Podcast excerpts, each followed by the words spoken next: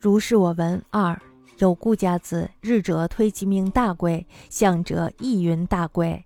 然垂老观谨之六品。一日伏击问仕途崎岖之故，先判曰：日者不谬，相者亦不谬。以太夫人偏爱之故，削减官禄至此耳。拜问偏爱诚不免，然何至削减官禄？先又判曰。李云继母如母，则是前妻之子当如子；庶子为嫡母服三年，则是庶子亦当如子。而人情险恶，自设挺奇，所生与非所生，理然如水火不相投。私心一起，机械万端。小儿饮食起居，大而待财田宅，无一不所生居于厚，非所生者居于薄。此以干燥物之计矣，甚或离间缠构，密运阴谋，构碎消灵，罔遁礼法，使罗毒者吞生，旁观者切齿，忧萧萧称所生者之受矣。鬼神怒视，足考怨动，不惑遣其子，何以见天道之功哉？且人之寿祥，只有此数。此盈彼缩，理之自然。基于家庭之内，强有所增；自于世患之徒，因有所减。子获利于兄弟多矣，物不两大，亦何患于坎坷乎？其人悚然而退。然亲串中一复闻之，曰：“备在此先，前妻之子视其年长，无不吞噬其弟者；庶出之子视其母宠，无不凌厉其兄者。”然有母为之称主，不尽为鱼肉乎？杨公曰：“事虽渡口，然不可谓无此事也。事情万变，治家者平心处之可矣。”有一个旧家子弟，阴阳先生呢推算他是大富大贵之命，相面的呢也说他是一个富贵的命，但是呢他到了官也只做到了六品。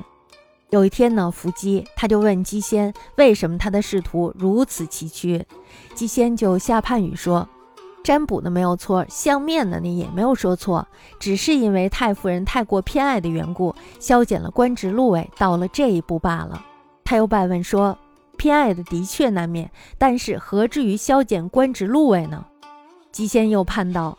礼书上说呀，继母就像是母亲，那么看待前妻的儿子，就应当像看待自己的儿子一样。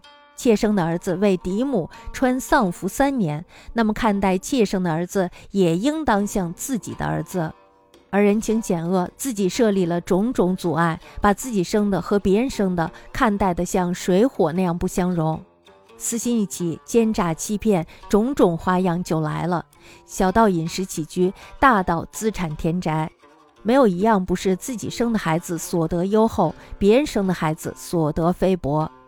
这样已经触犯了造物主的忌讳了，甚至呢还离间构陷，暗地里搞些阴谋，责骂吵闹，气焰嚣张，不遵礼法，让遭受毒害的忍气吞声，让旁观的人切齿痛恨。就这样呢，还喋喋不休地说自己生的受了委屈，鬼神愤怒地看着，祖先呢也怨恨悲痛。这样的情况呀，不降火责罚他的儿子，又怎么能够显出天道的公正呢？而且啊，人能够享受的数量是固定的，这里富足了，那里呢就短缺了。这个道理呢是很自然的。既然呢你在家庭里依赖强势增加了福分，那么仕途就暗暗的消减了。你从兄弟那里占的利益多了，万事不能两全，仕途呢也就变得坎坷了。你呀还有什么遗憾呢？那人惊讶惶恐的退下。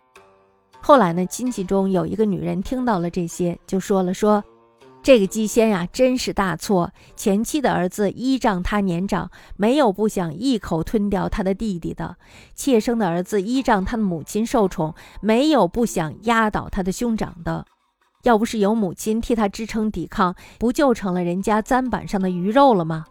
杨公说：“这呀虽然是嫉妒的话，但是呀不能不说没有这种事情。事情万般变化，治家的人呀公平对待就可以了。”